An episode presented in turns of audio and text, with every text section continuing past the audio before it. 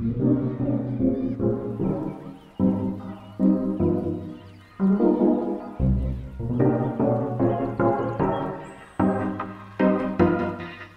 I'm Jeff, lead pastor of Northview Community Church in Abbotsford, British Columbia. And this podcast is where I get a chance to interview people about things that I'm interested in and talk about whatever I want to talk about.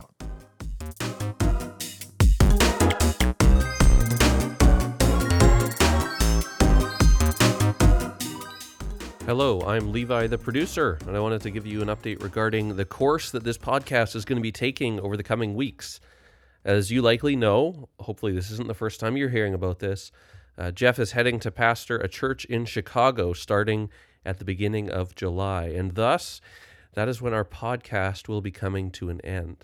Uh, we still have a few more episodes to record and release to you. Some are with familiar voices, uh, and some will be altogether new for you. Uh, so, that being said, stay tuned for those as they keep coming out weekly. For today, Jeff recorded a conversation with his friend Matt Jones, who is the pastor of Del Rey Church in Playa del Rey, California. They talk about Matt's experience and studies in the area of the racial history of evangelicalism in Los Angeles, in particular. It's a really interesting conversation, uh, so we think it'll be really good for you to listen to.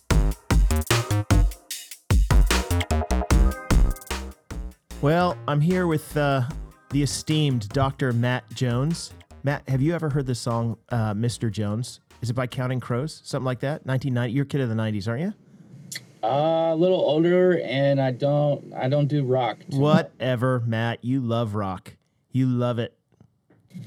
Me and Mrs. Jones got a thing going on. Know that one. So Matt Jones is here. He is the pastor of Del Rey Bible Church in uh, Marina Del. Is it Marina Del Rey? Playa Del Rey. Playa Yeah, Del Rey. California. If you fly into LAX, you go right over it, and it's beautiful and amazing. And he's got this great church that is phenomenal, uh, both because of its bold proclamation and its multicultural um, vibe. And uh, it's one of my favorite churches in the whole world. I've preached there once or twice and uh, always want to go back. But Matt never invites me back because I must have said something to make him mad.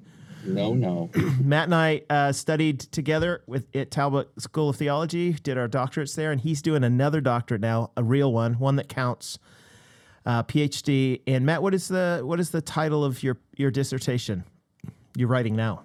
Oh, oh, that's a good one. It's gone through various iterations, but the current title of my dissertation is Reckoning with White Flight and Faith, an ethno-theological case study of racial history and evangelical memory in post-war Los Angeles. it's a mouthful. It's a mouthful. It is, but but you have been spending an enormous amount of time in the last number of years, and probably a lot of your life interacting with some of the racial dynamics in in LA, uh, which has gotten you involved in uh, thinking about a lot of the racial dynamics in the states. And so I always love talking to you about this kind of stuff. This is going to be good fun. Hey, can you just let the people who we're talking to uh, know who you are, where you came from? Uh, yeah, why you don't invite me to preach more? You you are welcome to preach anytime, and uh, let it, let it let it be heard on this uh, on this recording here. I've always said that in the event of my untimely death, I've already told my wife that uh, Jeff Bucknam is giving is giving the message that day because I trust that it will be biblical and gospel centered and challenging. You you are actually one of my favorite uh, preachers to listen to. So. Uh, I feel uh, buttered up now, Matt. Thank you. man crushing. Uh, I'm a child of the 70s. I was born in Southern California. I was raised in uh, Inglewood, California, where I currently live. Um, and I was the son of a pastor. I was, uh, my parents were, we'll put a name on it. My parents were married by Chuck Swindoll What? and and they you know they went back into the the evangelical free church movement in Southern California and the big boom around Chuck Swindoll. My dad uh, graduated from uh, Biola College and went on to Talbot Seminary.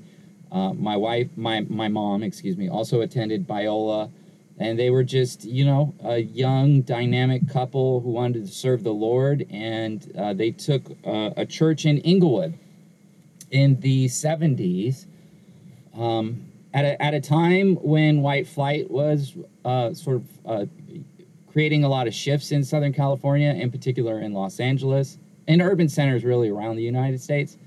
Um, and in, in the midst of that pastorate, their marriage began to unravel. I was a little boy. It was a Sunday morning before church on a Sunday. We lived in a parsonage that, that the house was just on top of the sanctuary. And it was a Sunday morning when my parents sat my brother and I down and said, We're getting a divorce and we're going to let the church know this morning. And we walked down to service that day and our whole lives really, really just unraveled. So, as a, as a young boy, I uh, went from this living literally in a church in inner city Los Angeles in Inglewood, uh, which at the time was predominantly African American. And there was this once thriving, small, dying, uh, white congregation that my dad was pastoring.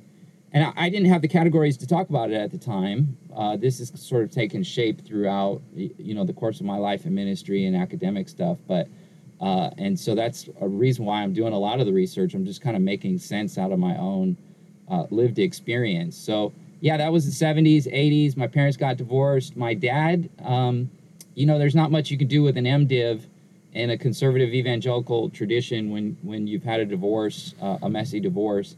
So he uh, he went to police academy and became a cop.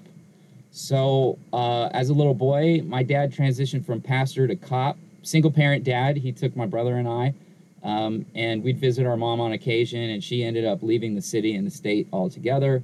And um, yeah, so it was a it was a weird upbringing. I was the only white male in my junior high class, so I was raised in a context where I was, you know, the minority, if you will. Um, but the one place of sort of white culture was church on Sunday. So the rest of my life, where I lived, where I went to school, was uh, very black and brown, but church on Sunday was always white. And I, I resented the church after the divorce. And you know as a kid you're trying to process the you know your parents getting divorced but it's complicated when you're a pastor's kid because you know i lost my bedroom. You know what i mean? Mm-hmm. like other kids parents get divorced whatever. So we lost our church our bedroom. I was a bit uh, confused uh, uh, to, to state it succinctly and it would be later in life that uh, someone a friend at work was witnessing to me and began to challenge my life with regard to the gospel and uh, honestly, he was kind of badgering me in ways. He keep bringing it up, and I told him, "Man, I, I like I believe in Jesus. Like you know, I used to be a pastor's kid. Come on, you know." Uh, and he's and and he challenged me. This guy Patrick Short, God bless his name forever. He said, "Well, if you believe in Jesus, why are you living your life the way you're living it?"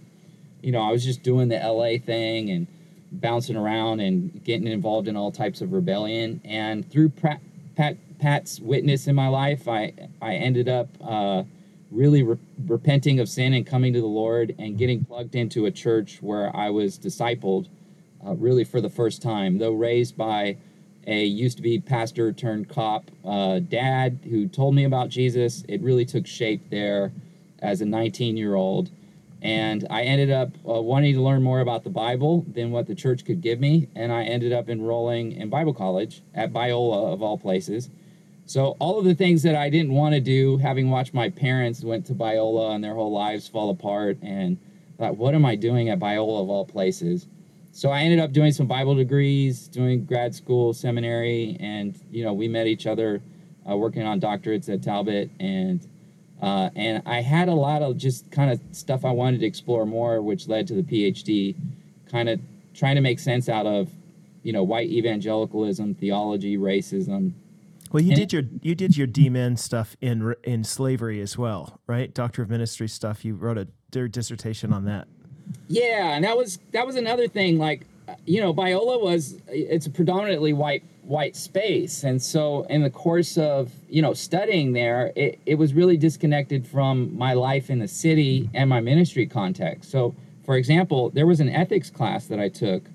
I'll never forget this. In, in my MA program, we took an ethics class, and won't say names or anything, but uh, the professor of the class wrote a textbook that a lot of ev- evangelical institutions use.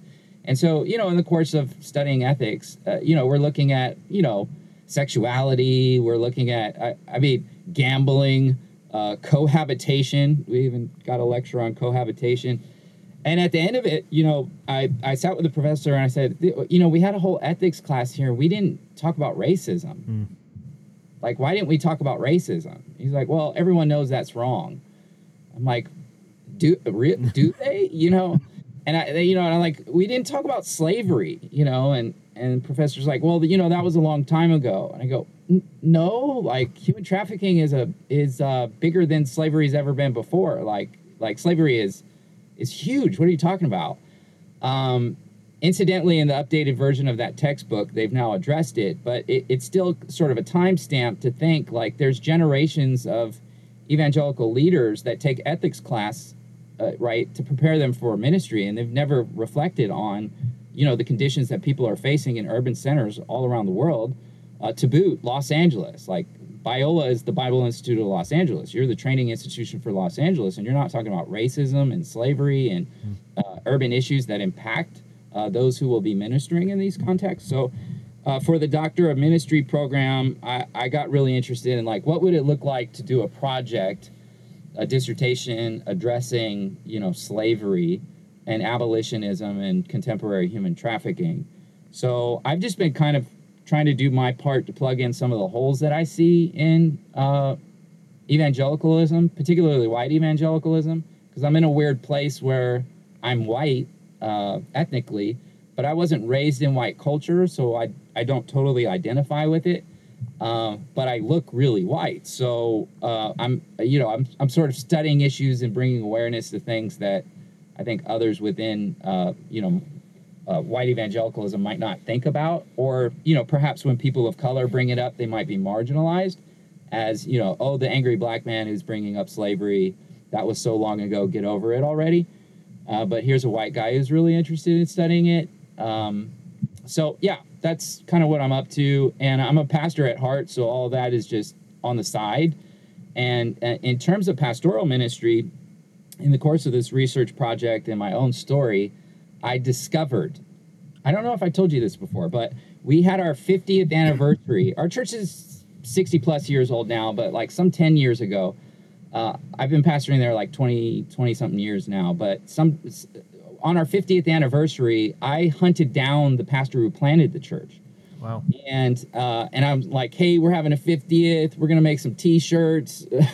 we're gonna have a party. Well, you know, we made some coffee mugs, uh, 1959 on them. You know, celebrating, uh, the, you know the, the church. And I, you know, I like I would love to have you come preach on a Sunday. I'd love to, you know, like let's celebrate this. Let's talk about this. Tell the story. You know, and as I was talking to him, you know, it's like, hey, how did the church get started? It was like, oh, we came out of downtown Los Angeles. And I, I have in my mind 1959. You know, I know sort of the data points of the church. I go, well, the 50s, like that's the that's the white flight era. I'm thinking, go, why why did you guys plant the church? And he goes, well, you know, like you know, people are moving, and it just seemed like a good time. And the west side of Los Angeles, like the beach was just wide open real estate, and you know, we were, you're able to buy cheap land, and people are moving, and you know.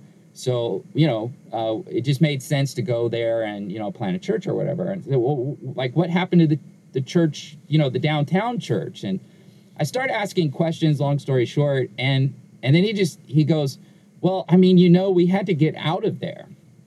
I'm like, what do you what do you mean you know? And he's like, Well, those people started moving in. Yeah. And, and, and that's kind of where you know having white skin, I guess, come you know serves a, a, a utility there. And he just he's telling me like I would agree with him that basically we had to get out of there because minorities were coming in and it just wasn't, you know, it wasn't safe anymore. Um, they're they're they're bringing in their their rap music and their you know their gangs and all it just all these crazy stereotypes. So anyway, as I'm talking to him, I'm I, am i am put in this weird place because on the one hand I want to celebrate this church that's been in West LA uh, for you know 50 years. On the other hand, I'm I'm realizing, oh shoot, our our story, our ecclesial biography includes sort of this racialized terrain. And, and, of course, you know this already. You know, just I mean, you know, the country has a racialized uh, history, a past to reckon with. But I'm I'm sort of processing that as a guy who's taken over a church that has this racialized past. So I start hunting down old members of the church and just finding their stories and why they left, where they left, and and I start hearing stories of white flight. And I thought to myself, I I want to examine the theology that undergirds why white people thought to themselves, we got to get out of here. Um, well, you know, there's missionary, we're sending missionaries around the world who will die for the gospel, but we've got these Southern California uh, congregations that are following the white flight pattern and uh, planting churches just based around white flight. Uh, and then you watch downtown, the downtown urban center, you watch these churches die and close down. And in fact, in the process, you start noticing whole institutions like, uh, you know, uh, our alma mater, Biola. Biola used to be in the downtown. Biola left the downtown in 1959, the same year that my church was planted. Um, and and there were other Christian colleges in the downtown. Chapman was a Christian college that left the downtown. Pepperdine was a Christian college that left the downtown and went In to Malibu now, right? Malibu, you know, Whitetopia.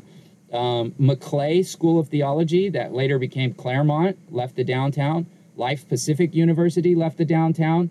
Um, what is now known as the Masters College or Masters University was also in the downtown. Uh, at the time, was the Los Angeles uh, Baptist uh, uh, Theological Seminary. Matt, Matt, why why so you're you're studying this stuff now. Is it possible for you to give like a synopsis of why? I mean, I'm I'm listening to all that. I'm interested both in why it happened then and whether you think uh, that kind of those kinds of forces are still at play. Yeah, I think those forces are still at play, but they they are less overtly racialized.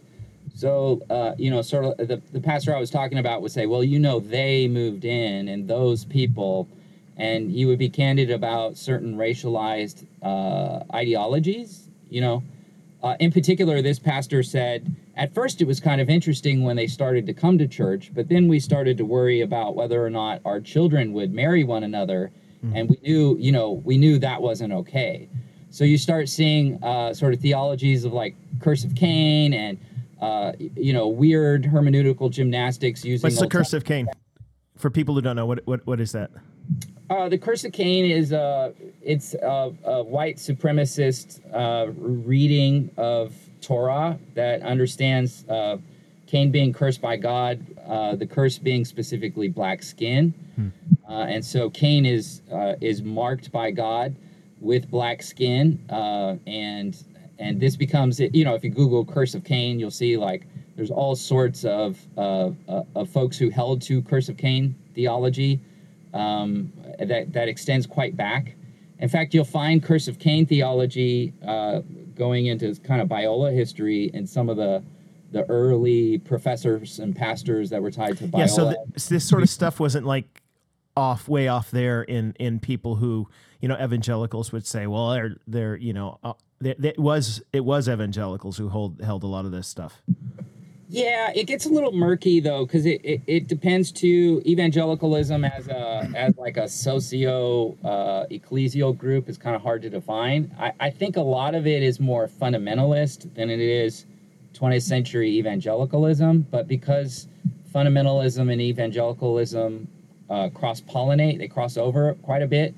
Um, so I, if I had to point the finger at something, I think it it thrived more in fundamentalism and then found its way into evangelicalism and then you know kind of neo-evangelical movements started seeing some of this and wanting to address it um, however they weren't aggressive in doing it so that you know evangelicalism as we know it in the current moment still has uh, ties to it and even, Does it, Matt? Does it? Like you're talking about 1959, and I can hear myself and others thinking, ah, yeah, but that's you know that was you know, for the civil rights movement and that kind of stuff. What what about what about now? Yeah, I mean, we have historical ties to it. So these are our institutions that trained our leaders that, you know, are the ones who are, you know, still, you know, leading in the movement and raising up the generation. So I, I don't think it's far fetched to believe that there's some kind of residual that, you know, that shapes these the, these sorts of things. I just don't think it's it's not overt in the way that it once was. You know, it's not legal anymore, for example um, where where institutions in days of old, like you know Bob Jones, did not admit African Americans, um, and and fought literally fought the IRS, uh, you know, to maintain its its uh, its white supremacy, uh, and and had on the books uh, no interracial dating clause into 2000, No. um, into the 2000s. So you you go like, No. like, like this is insane when you look at this history, and and something like that, like like Bob Jones is an institution. Um, you know, without without naming any names here, but uh, a lot of our evangelical leaders that we currently revere were, you know, were trained at Bob Jones as an institution. So you you know, and and Biola had a relationship with with Bob Jones. So I mean, you, you think about this 1969. So let's move past 59 to 1969. There was a group of black families that brought a class action uh, suit to enjoin the Secretary of the Treasury and the Commissioner of the IRS to revoke uh, tax exempt status of white private schools, uh, so-called segregation academies. And so, like this go this goes all the way up. You know, 1971 is Green versus Connally, resulting in the Supreme Court decision that all tax exempt private schools had to desegregate. So Bob Jones in the post Green versus Connally 1971 it is still like throwing down with segregation type stuff. I mean, Bob Jones, you gave an honorary doctorate to one of the leading white supremacists at the time, George Wallace, and uh, James Strom Thurmond. So in 1970, the IRS starts going after Bob Jones's exemption status. And in order to skirt the IRS in 71, Bob Jones admitted one part time black student. Um, this is 17 years after Brown versus Board of Education. Wow. So they admitted one part-time black student who dropped out a month later. And then in the mid 70s, the IRS just continues pressuring Bob Jones, um, particularly around another U.S. Supreme Court case, Runyon versus um, McCrary, it was, in which racial discrimination in private schools was again confirmed to be unconstitutional. So 1974. But they just kept digging in. Like that's the kept point. digging in. So 1974, BJU formally removed their whites only um, policy, and they admitted a few black students again to try and skirt it. But the only black students that they admitted were married ones because they had on their handbooks no interracial dating. Yeah, plan. all the way to the 2000s. So, but but but okay, Matt. But but Bob Jones is Bob Jones, right? That's totally different than than other things, than other churches. So, is isn't it too too much to say that you know evangelical or, or churches or Christians struggle with racism these days? Isn't that going too far? I'm not. I'm asking that as a softball brother. I'm just. yeah, I mean, you know, you've got like again, you got Bob Jones like officially apologizing for this racial history in the 2000s. Uh, I mean, like, so when when people do the, you know, it wasn't that long ago kind of thing. It's like, yeah, but like, you guys just apologized for this in the 21st century, um, and so there there's a residual effect from that. When you have these these institutions that have this racialized past and haven't been proactive in terms of like you know what how do we reckon with our history? I mean I, you know i went to biola and biola did not admit black students uh, in at its founding uh, in the 1800s they they discriminated against black students uh, they had a no black student policy I've combed through the archives and, and found in uh, in the publications of the institution just racialized rhetoric, and you go, oh, like this is like that's a part of the DNA. And So how is that DNA? How is that DNA played out played out now in the in the present in the present moment? Like, I think this is what people are trying to say. I, I don't want to uh, put words in people's mouths, but when people use language like systemic, I think this is what they're trying to say: is that the history bleeds out through the DNA somehow, and it doesn't mean that, like you said, it's overt. It just plays out. So, can you tell me how it plays out? Oh, that's a messy question. Uh, I wouldn't I ask mean, it if it was I mean, clean. part, I mean, part of it is, you know, part of it is I'm I'm an interdisciplinary guy who's doing like theology that intersects with social science and you know North American history, and I'm not a public policy person. I'm not, you know, I'm not a a sociologist. Um, so I, I use the word residual to say there's residual effects. Um, putting putting my finger exactly on where that is or how that is when you're dealing with social phenomenon is is a difficult thing. So a lot of people like today in the conversation about uh, the concept of systemic justice, you know, they'll point out and say, well, there's no such thing as systemic injustice because there's no jurisprudence anymore. We don't have, you know, Jim Like Crow laws have changed, yeah. Therefore, it's gone. And in a legal sense, I would agree. Like, yeah, I don't see Jim Crow. I don't see Jim Crow jurisprudence anymore. Um, uh, how, however, I don't. I don't think that. I think we're talking past one another at that point because people who are talking about systemic injustice aren't talking about it in jurisprudential terms, uh, and they're looking at it more in terms of social terms. You know, so so in terms of, and I love Biola. So anyone listening to this, you know, I pray my kids will go there, and uh, I, I, you know, I love the institution. Uh, not picking on Biola here. I'm I'm forever indebted to them, and uh, and uh, hey, that's where we became friends. So that- that's where it all began. The Bucknam Jones uh, posse. So. Uh, but if you Googled like right now Biola racism or whatever, you know you're going to get hits. You're going to see last year the president of the institution, uh, Barry Corey, was issued a letter on racial injustice. You you will hit blogs about you know students that are mad um, uh, about this or that, and uh, you know white parents who are mad that their kids were uh, in a class where a professor brought up uh, systemic injustice, and they think that that's reverse racism, and uh, you know, and I'm friends with professors there, and you know, they share about things they're facing, and you know, and they're trying to navigate this space because hey, a lot of the people talking about uh, social justice are typically uh, coming from liberal traditions, and they have theological baggage, and so there's there's people who are concerned about it. There's a professor uh, there now who's written a book on it, and uh, you know, so they're still as an institution talking about it. So that shows, in my mind, if you're saying, well, if, if someone says it's not an issue anymore, and then I'd say, well, why is there? Why are they talking about it then? Why? Why is it in the interwebs? Why are they? You know, it's still an issue. They're still talking about it. So Matt, what what does the um you're a pastor. You said that you're you're not a sociologist or a, an expert in policy, but you, you are a pastor and a theologian.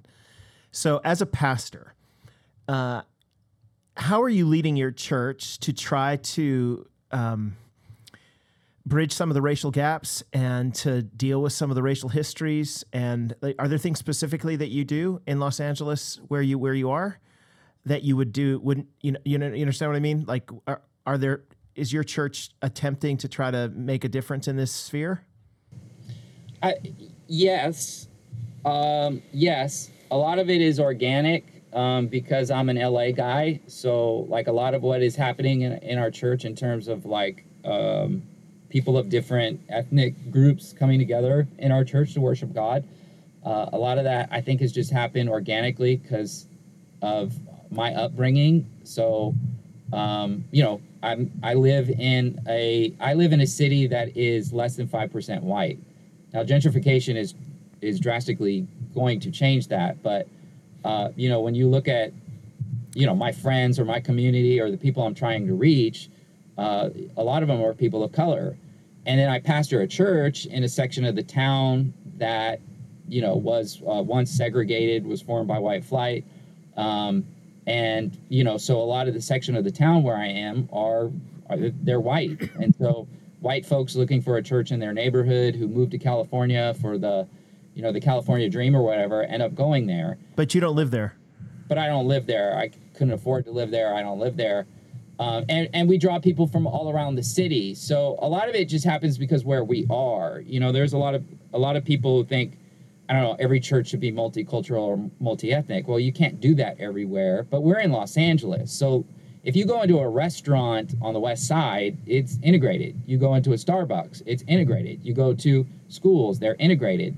Uh, but churches are still, in, in the famous words of Martin Luther King Jr., uh, experiencing the most segregated hour in our culture on Sunday morning. They're, they're still, uh, you know, these segregated hubs that haven't brought over. But in our case, our church is organically made of LA people. So there's lots of interracial marriages. There's lots of, I mean, my own family, well, there's 20,000 orphans in Los Angeles County. So we live the adoption life and the fostering life. How many kids do you have, Matt?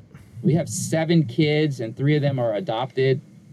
And so, Different ra- different races too. You got some some kids from Asian backgrounds and some uh, African American backgrounds. Yeah.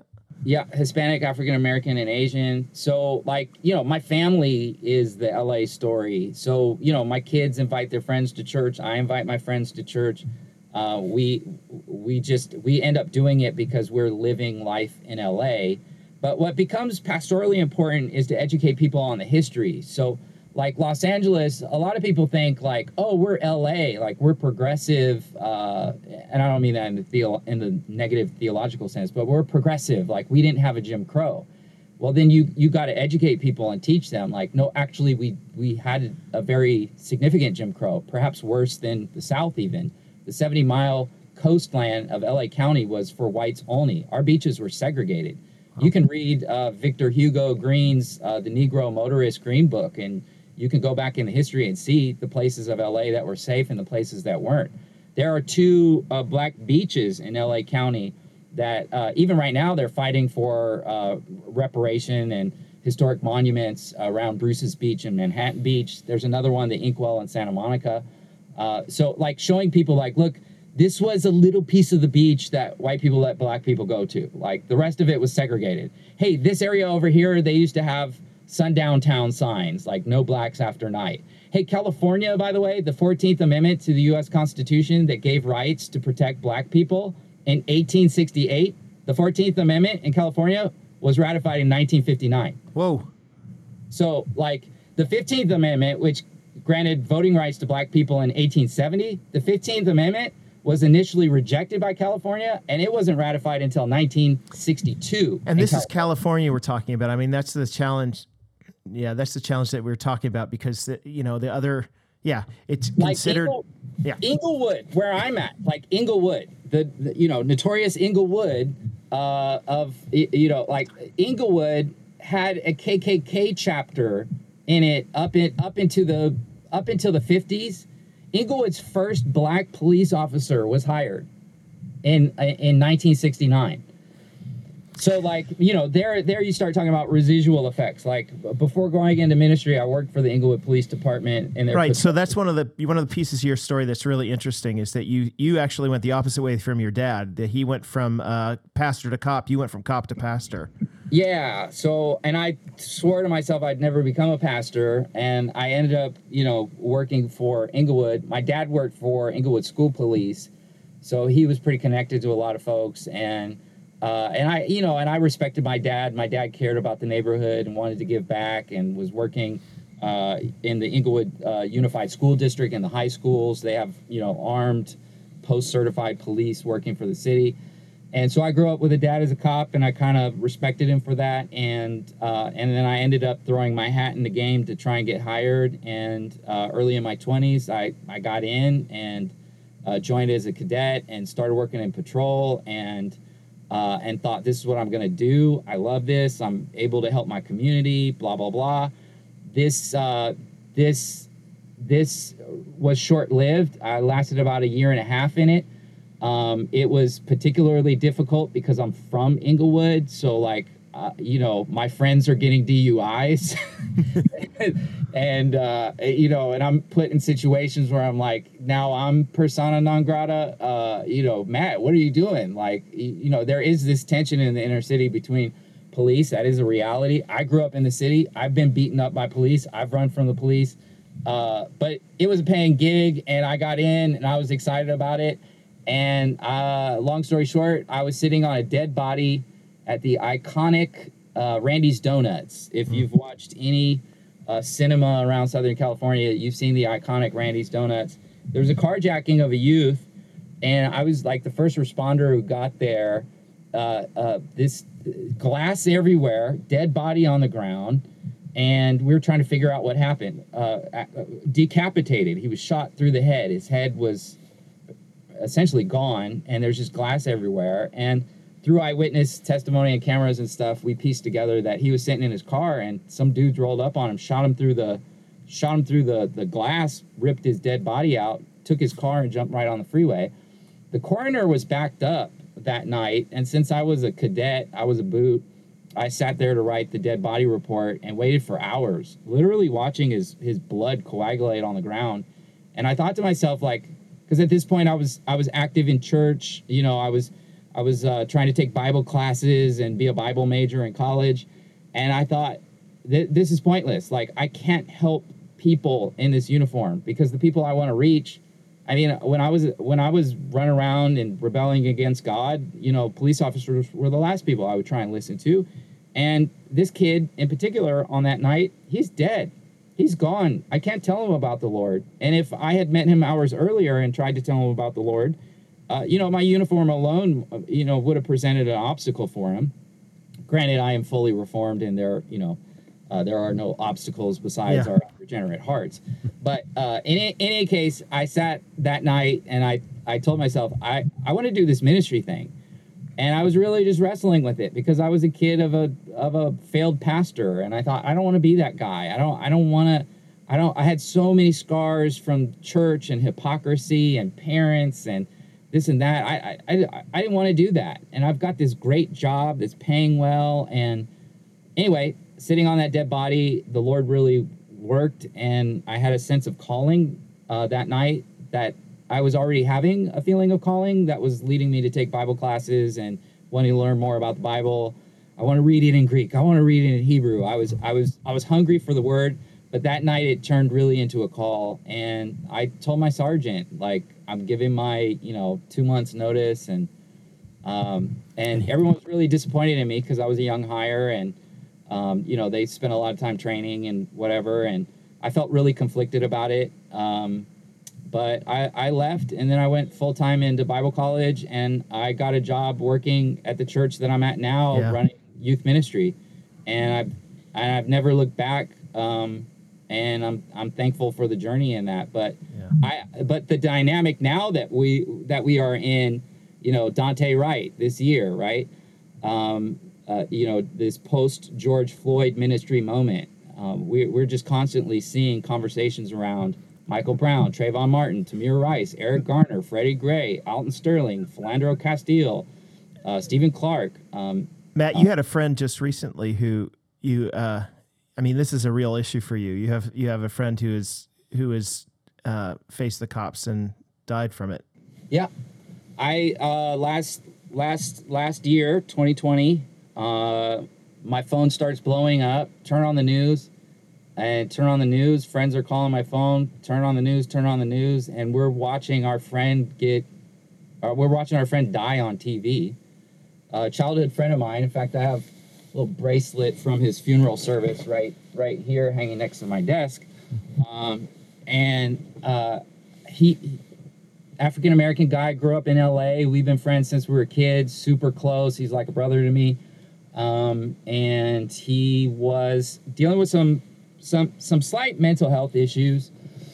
And he would uh, he would uh, go homeless and sort of leave the house and he'd always come back you know he would get to a place where life was going well he was working hard he was he was married had some kids and uh, he wouldn't want to take his medication because he feel like everything's going fine and he'd stop and then slowly things start to unravel when you do that and he would uh, get paranoid and so he would go homeless and kind of feel safe homeless um, and he he would do that. He'd walk down to my church even and see me down there, and I pray for him. And you know, his mom's really near and dear to me. I'm like, you, you know, your mom loves you, your sister loves you, we love you. What can we do? And you know, and then usually he'd come back around and um, start taking his meds and get get you know get a new job and get back on his feet, kind of a thing. Well, this time it wasn't the case. He um, he went he went homeless and walked from Los Angeles to Orange County and was just doing doing a homeless stint in Orange County for a couple of weeks. Um, and we were all praying for him. We, you know, his mom let us know like he left the house, he hasn't come back, whatever. We're praying for him, and and then we turn on our TVs and we're watching our friend get killed on TV. He was walking the streets of Orange County, black man.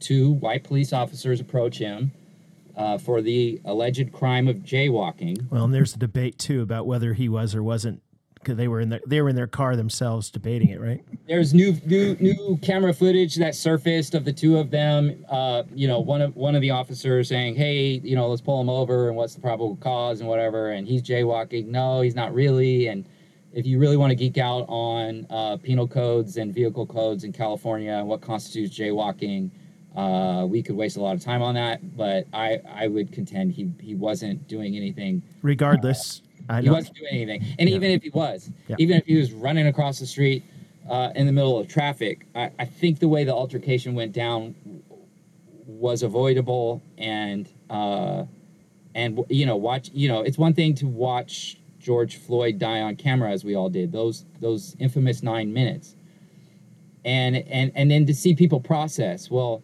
was his knee on the back was it on the neck was it was it the drugs in his system? Was it this? Was it that? And people want to debate like their coroners uh, over over the cause of death and whatever.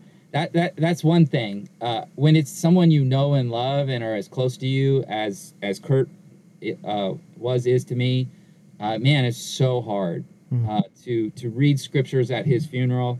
So so hard. I think we're all still uh, having our own kind of trauma over it and still processing it. I had a funeral this week um, at, at, at Inglewood Cemetery. That's where he's buried and kind of fresh on my mind. Like I, I hadn't gone down to, to, to see his, where his body was laid to rest uh, for, for a few months. And so just, just this, just this week, actually, it was, it was on Wednesday um, I was there, being reminded of it afresh. So yeah, like when you live in this, it's not theoretical. This isn't just you know, um, okay, Breonna Taylor, she was asleep. Some officers started shooting. She got yeah. shot. You know, what do we think about that? Like this, I like I love him. I and I, and his family and his mom and his sister and his brother-in-law and his kids and yeah. So it's rough. It's rough, and to see people disconnected from it particularly in uh, in churches, uh, that this this has become like something that pastors are supposed to integrate into their churches, and uh, it's just crazy. So, in terms of your question that you asked about like how we do multicultural or ethnic uh, church, it's cultivating a kind of environment where the polarized the polarized voices of the culture polarized and and and let me add monetized because the right is being monetized to make the right hate the left, and the left is being monetized to uh, to to to make the left angry at the right. So they're they're making money off of this stuff, and people in our congregations are being discipled by Fox and CNN, and they are coming into our congregations on a Sunday morning, and pastorally how we lead them in that and uh, you know and so i can get in front of my congregation and say regardless of what you think about you know uh, this death or whatever let me let me tell you about this man who i knew and loved. Let me tell you about his family. Let me tell you about his kids. And really get people back to the place of the humanity of it all. Like george, george floyd is made in the image of god. Mm. um, stop stop deliberating uh, especially for people who have no experience in law enforcement use of force. Uh, you know they're they're not they're not trained coroners by any stretch of the imagination. They haven't lived any of this stuff. Just just stop and just mourn with those who are mourning and let's join together and seeking the Lord for for his hand to move in our place. So I, I think a lot of that is just happening organically because we're LA people. Yeah. And as I hear pastors outside of this context, um, I just think it's going to be rougher for them because it's yeah. really just all theoretical. They're just a monolithic yeah. culture watching the news. So, Matt, you know what? The reason I, one of the key reasons I wanted to talk to you is number one, you are one of the most interesting people in the world. Uh, as people can tell by your conversations, sharp guy and has all sorts of great background. And I would love to talk to you forever. But secondly, I also just wanted people to hear that there are really smart people who are thinking very deeply about issues regarding race and how the church responds and all that and that we should be open minded and open hearted toward our brothers and sisters of different uh, races within our faith who have a different story and be willing to to hear them. And uh, it, it is time that the church can step into these moments and bring some kind of unity where the rest of the world is trying to breed uh, disunity. And uh, so, anyway, brother, I'm so thankful that you've had a chance to talk to me. I could talk to you forever. Hey, if anybody has anything they want to learn about uh, regarding some of the stuff you talked about, do you have any like recommendations of a book that you would recommend for people to read about, you know, from a Christian point of view, from a racial dynamics, or uh, something that uh, you would recommend uh, for, I don't know, maybe in history of Los Angeles? Fascinating history, by the way. I mean, yeah.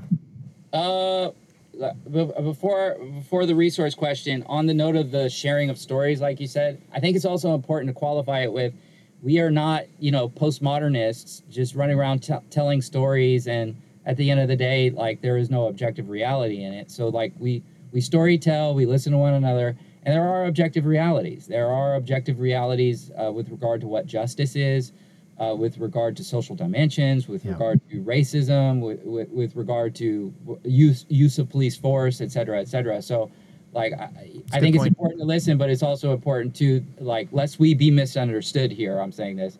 Uh, because often in these conversations w- w- where that's brought up, you have people operating from paradigms. We are committed, uh, objectivist evangelicals who believe in inerrant, inspired word and objective reality. On that note, transitioning to resources, that's kind of what makes it hard, uh, is because the people who typically are a little more sensitive, empathetic, or know the stories are typically operating from different traditions than us.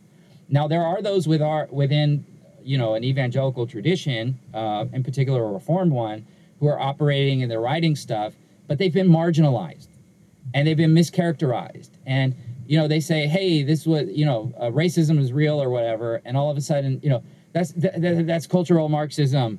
Uh, you know that's that's uh, Frankfurt School, you know, and, and and you ask them like, have you read the primary sources on any of this? And they have no idea, but you know, they they they watched a YouTube video and they know everything about it. So I, I hesitate to recommend resources because the resources that I think actually get a lot of the history and stuff are typically more left. They they're kind of more left of leaning, and then the ones that aren't, they're just getting marginalized. So if Yeah. I said if I recommended something, then people listening to this would just write me off as You need to write something then, Matt.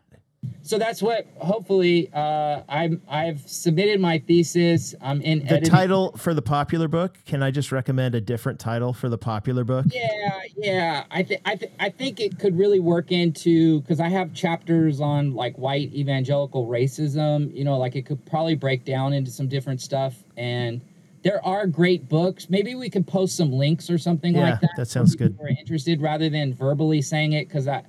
I just hesitate because That's I, good. I, I'm, a, a pastor and I want to like bring Yep. people. And I think if I start naming names of books, Right, that- you get into the tribalism. I get into that tribalism, Yeah. and, and they go, "See, I knew you were that. You know, Right. I knew you were that guy." So, So, can I just thank you, my my liberal progressive friend Matt, for being part of this conversation?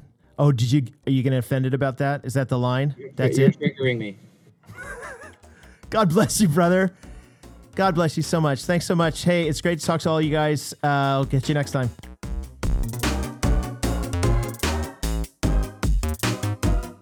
Thanks for listening to Conversations with Jeff. Make sure you subscribe to catch up on all upcoming episodes. So until next time, love God, do what you want, and don't be stupid.